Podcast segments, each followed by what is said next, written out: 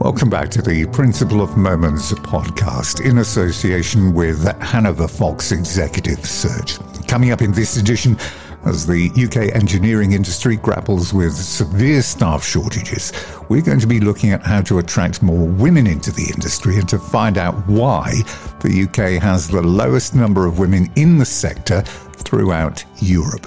And joining me today, Director of Hanover Fox, Charles Cornwell, and Global HR Specialist, Amanda Capon. Before we start, though, a brief reminder that you can catch up with all of the previous editions of the podcast via all of the main streaming providers and via the Hanover Fox website, which can be found at www.hanoverfox.com. So on with today's podcast, and at present only 14.5% of the engineering workforce in the UK are women, and only 19% of those studying engineering at university are women. So with an industry desperate to recruit, what can it do to attract more women into engineering roles?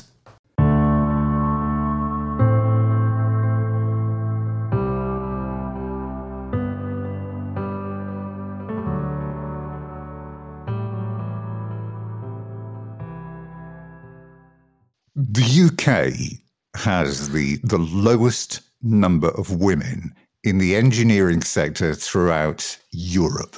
So the best place to start, I suppose, would be by asking, as this problem has been in existence for decades, why has so little been done about this over time to actually address the issue?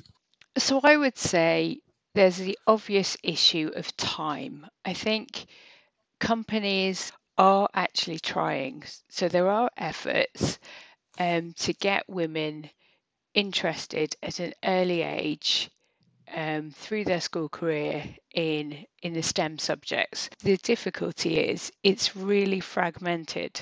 So each company makes their own efforts and there isn't an overarching this is our plan to get women into STEM. I've spent most of my career in engineering. I joined an engineering firm in the late 90s, and I would say we were really good at getting women into STEM. We, right the way through the education system, we went into schools at a very early age, got children engaged, got them to actually see that engineering an engineer is someone who designs, builds and tests things and is a problem solver. That relates to everybody. Everybody at some point in their lives is therefore an engineer. What becomes clear here, actually, the more you delve into this subject, is that we do need to begin in schools and colleges. Absolutely. I think there's a fundamental image failure around engineering, specifically, I think, in the UK in comparison to the rest of Europe. In Europe, being an engineer is up there with being a lawyer, a doctor. It's an artisanal trade. And so children aspire to be an engineer. So throughout that education piece from a very early age, engineering is seen as a really valid, valued career route. Whereas I think in the UK, you say the word engineer and there's the oily overalls and grease under the fingernails type assumption of what engineering is all about. It's a good point, because there's a strong view that we need to actually rethink what engineering is and what it means and what it projects. Yes, especially as technology is moving towards digitalization and away from the more traditional mechanical engineering, which I think is what most people would associate engineering to be. If anybody was in any doubt, Amanda, why children and young adults look away from engineering, there was a report that I came across which had questioned 11,500 girls and young women across 12 European countries. And they were asked about what would encourage them to consider a career in engineering. And the large majority said that they would be more likely to consider it if they had role models. Yeah, absolutely. We don't promote enough of our absolutely brilliant female scientists and engineers, etc. I guess the COVID pandemic highlighted, just a couple of women, which was fantastic, and maybe that inspired some people, some women to go into the sciences. But we don't see enough of that. And I think, again, coming back to making it accessible, we don't create personas that students can relate to. One thing that did crop up as well, again, when I was looking into this subject, and it cropped up more than a few times as well, were instances of predominantly college or university lecturers that almost seemed to try and put women off a career in engineering. So we've still got some unconscious bias with some individuals who've been in the career for a long time, have seen men work in certain positions, and certainly in some companies that I've worked in, if male X has been in a role, then they'll want to replace it with another man because they think that's a man's job, and you have to really challenge them. And I think it's the same with studies at universities, particularly for those who lecturers have only worked in institutions for, they haven't been in the world of business, they've been in the world of academia. And if they've seen, classrooms full of boys, men, that becomes their norm.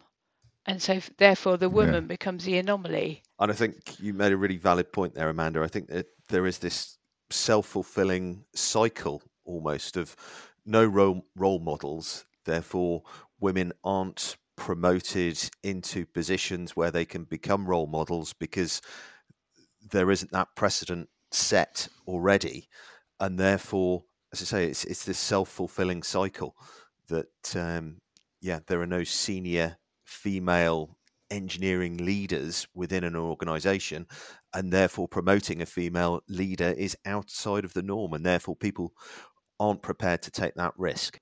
The good news coming out of the pandemic is there are reports of a shift in focus.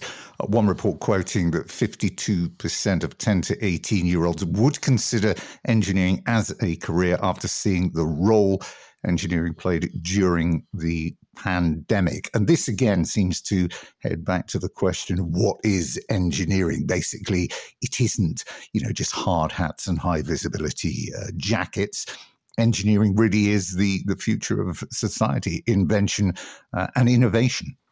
Absolutely. We wouldn't have a society at all without engineers. We owe everything to engineers and scientists. The chair you're sitting on, the table you're at, the food you eat in the evening, it's in everything. So after actually addressing that issue and inspiring girls and young women to actually study the subject, one of the other key issues here is keeping them up to graduation and afterwards. 48% of girls who study STEM subject at GCSE, that number drops to 16% undergraduate, and that is a significant fall off. Yeah, and again, I think it's partly, as Charles has said, if you can't see it, if you go to a university open day and you sit in a lecture, you go to those sort of mock lectures, etc. You sit in the back and think, do I belong at this university? Can I do this subject? And you look around you and it's all men. That's a challenge. And once you actually get out of the education system, you've got another set of hurdles to overcome once you actually enter the workforce. So you're confronting completely different issues as engineering just continues to struggle to keep women. So discrimination comes in many forms, not just the obvious. But it's not the sole reason why many women actually leave the industry, because they highlight things like lack of mentors and mentoring, networks, lack of promotion opportunities, and feeling overall a lack of value in their contribution. Yeah, I think we don't do enough to positively promote females. And I think I think HR has a part to play in that as well. Within our organisation, so in several of the organisations that I've worked in, we've deliberately tried to, you know, do social media content or internally promote, and I mean promote in terms of publicity rather than necessarily roles, the female engineers and scientists that we've got, so that we can show that there are some role models there. And when it comes to promotion, it's always the best person for the job. But sometimes, particularly if you want to promote internally, you have to take a chance on people. I remember having a conversation with one manager about a particularly brilliant female engineer we'd got, who'd kind of been overlooked for promotion a couple of times, and she'd applied for a role. And the manager was saying, well, we need to put her on probation in that role, and you know, was doing something completely different to what they would do if a man had applied for the role. We promoted her, and actually she's subsequently gone on to further promotions because she's brilliant, but we don't make enough of those people. Now, if you've actually managed to overcome all of these things that we've been talking about in the last 18 or 19 minutes, and you have actually taken your place in this engineering industry, being this heavily male-dominated arena, once you're inside, you've then got the workplace culture to dissect. And more than a few found that basically failing to conform with what the specific workplace norms were at that time was very difficult, and they were often made to feel like outsiders.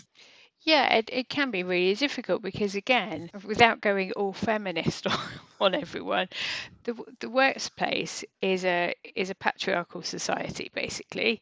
You know, we haven't yet completely evolved into, and that's a sweeping statement. So there are some companies which are far more advanced, but it's not a wholly inclusive level playing field, and we know that on a number of levels, not just for females in the workspace. But yeah, it can be quite challenging when you're in a team and you're the sole female in the room, and you know they're planning a golf day, or they're going to the rugby, or they're going drinking, and then they're not the kind of things which you necessarily want to go to. And again, the sweeping statements, because there are obviously some women that play golf, rugby, etc. The workplace is far better than it used to be. So I've been working for 25 years. When I first joined the workplace, it was really common to be asked, you know, when you were planning having a family. We've gone beyond that in most cases now. There are still some individuals who kind of look at you when there's a request for a note taker. We've gone beyond that, but it's not as flexible and inclusive in most companies as you would like it to be. It can still feel quite awkward.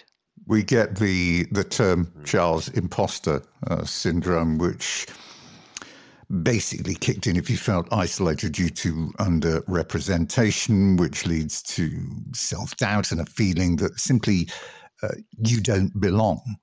I think, again, it's coming back to seeing role models that you can aspire to within that environment. And so it is brave individuals who are pushing themselves in those careers that are the sort of vanguard of female engineers across the industry.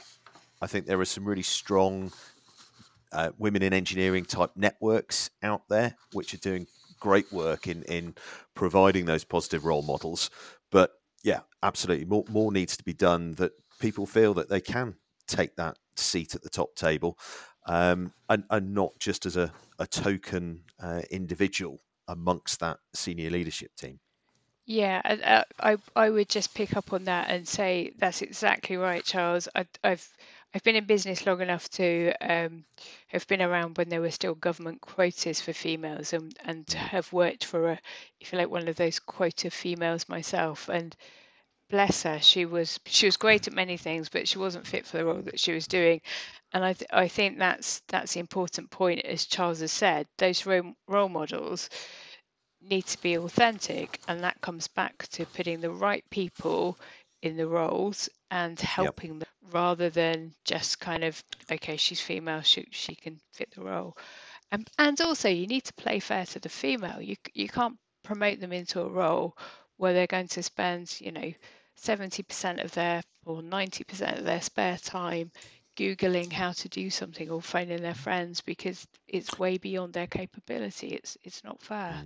Yep. An interesting Harvard Business Review, and there are many of those, concluded that women leave the industry not necessarily due to obvious discrimination, but things were much more subtle. They identified two sets of skills. This was a 4-year review, by the way, hard engineering, tech and problem solving. And they concluded that a high proportion of women are drawn to the softer skill set. So they were consciously and subconsciously being gendered right from the start. As an engineer and having studied at university on a degree course that was predominantly 50-50 in terms of male and female students, and now looking at the percentage of individuals still working within engineering, the percentages again have skewed back towards male engineers. So there obviously is something subtly going on there, and it'd be interesting to really understand that from a female point of view. I can't, as a white male, I can empathize as much as possible, but maybe Amanda, you've got more of an insight than myself of why that's happening. Well, I mean, just if you look around, we still have a society where clothes and toys are gendered. There are some companies like Lego who've been brilliant at kind of creating a level playing field, and Mattel and Disney are sort of catching up with things, but there's so much to be done. So it's toys, clothes and books that you're exposed to. I think also, I mean, just recently talking to my nieces and nephews about the careers advice that they're given, it doesn't seem to be imaginative. So it's still sort of old-fashioned careers advice, which I think in some instances can push people, depending on your careers advisor, of course, but can push people into gendered occupations. I think there's no silver bullet, but it will evolve over time, and I think it's all about taking positive action. I think the benefits of the generation coming through. So again, when I look at my nieces and nephews, I think the females actually won't take some of the discrimination, etc., which is still out there. And I think the males are kind of more aware and more inclusive than perhaps some previous generations have been. So I'm quite optimistic for the future. Interestingly, it's found that women disproportionately more likely to move away from engineering and tech roles into supervision and management as their career progresses. There was a quote I picked up that said, and I quote, "Women are better in management roles because they communicate better." If you have a room full of engineers, they're all intelligent, but it's the ones who communicate well that get people behind them.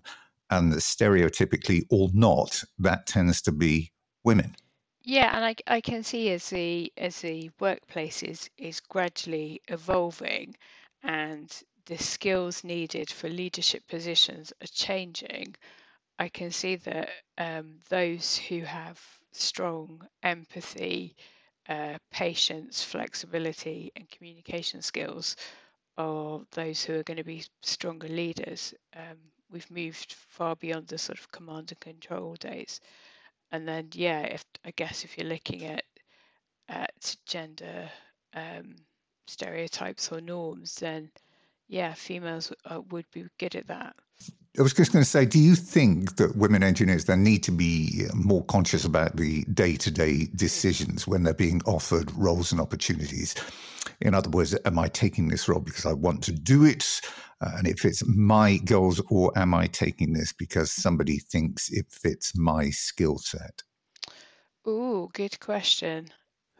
Hopefully, if they're being offered a role, it would fit their skill set. And interestingly, your comments there about leadership and natural management style being predominantly within female candidates. I think that's an interesting dynamic within engineering as a whole. You look at engineers, are they the most communicative of individuals? So those softer skills don't necessarily sit within the engineering mindset, let's say, naturally. If you've managed to overcome all of this, everything that we've talked about so far, and you're into your career 10, 15 years, you've got another issue, because 57% of female engineers leave the industry before aged 45, compared to 17% of men. What would make them stay? Flexibility. What they want most of all is a flexible operation, things like parental leave. Just under half of those who were actually asked the questions said that they would move to a company that had better employee well-being. And that came long before I would leave to go somewhere that paid me more money. Yeah, I can understand that. And I think COVID gave us a bit of an opportunity with the state, with the practices of the workplaces, and showed us that it was possible to work far more flexibly than before.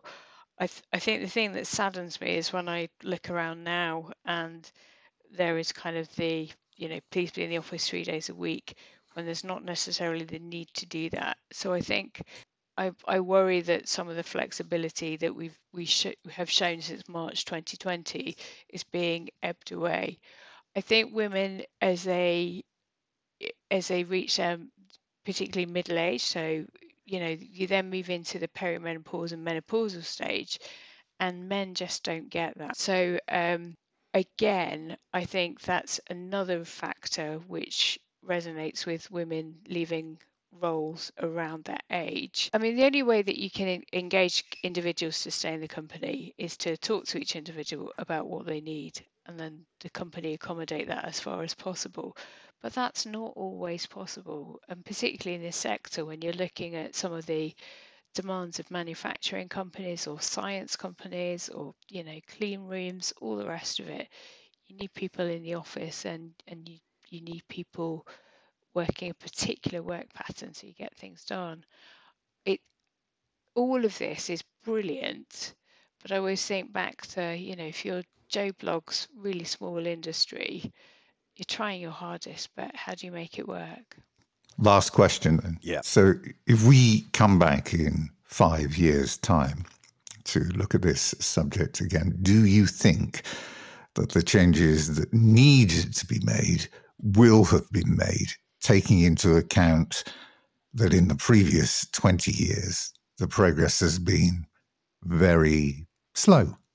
Unfortunately, I think unless we get the education element sorted, then no, I don't think it will change that much, Tim, to be honest, in 5 years. I think it's a much longer process to bring female engineers into industry and then have them move up through the food chain into senior leadership roles.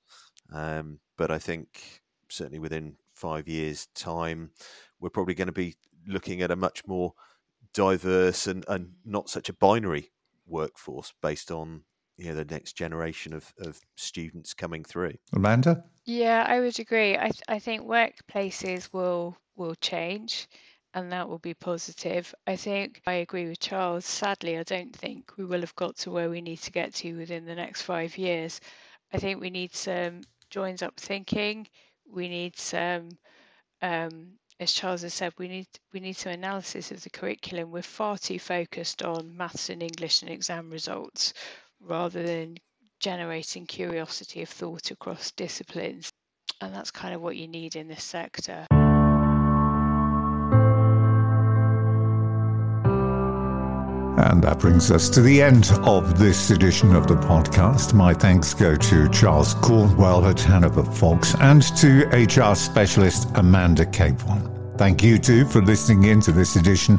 And don't forget, you can listen back to all of the previous editions of this series by any of the main streaming providers or by going direct to the Hanover Fox website. You can find that at www.hanoverfox.com. And from there, just click on Insights in the menu bar.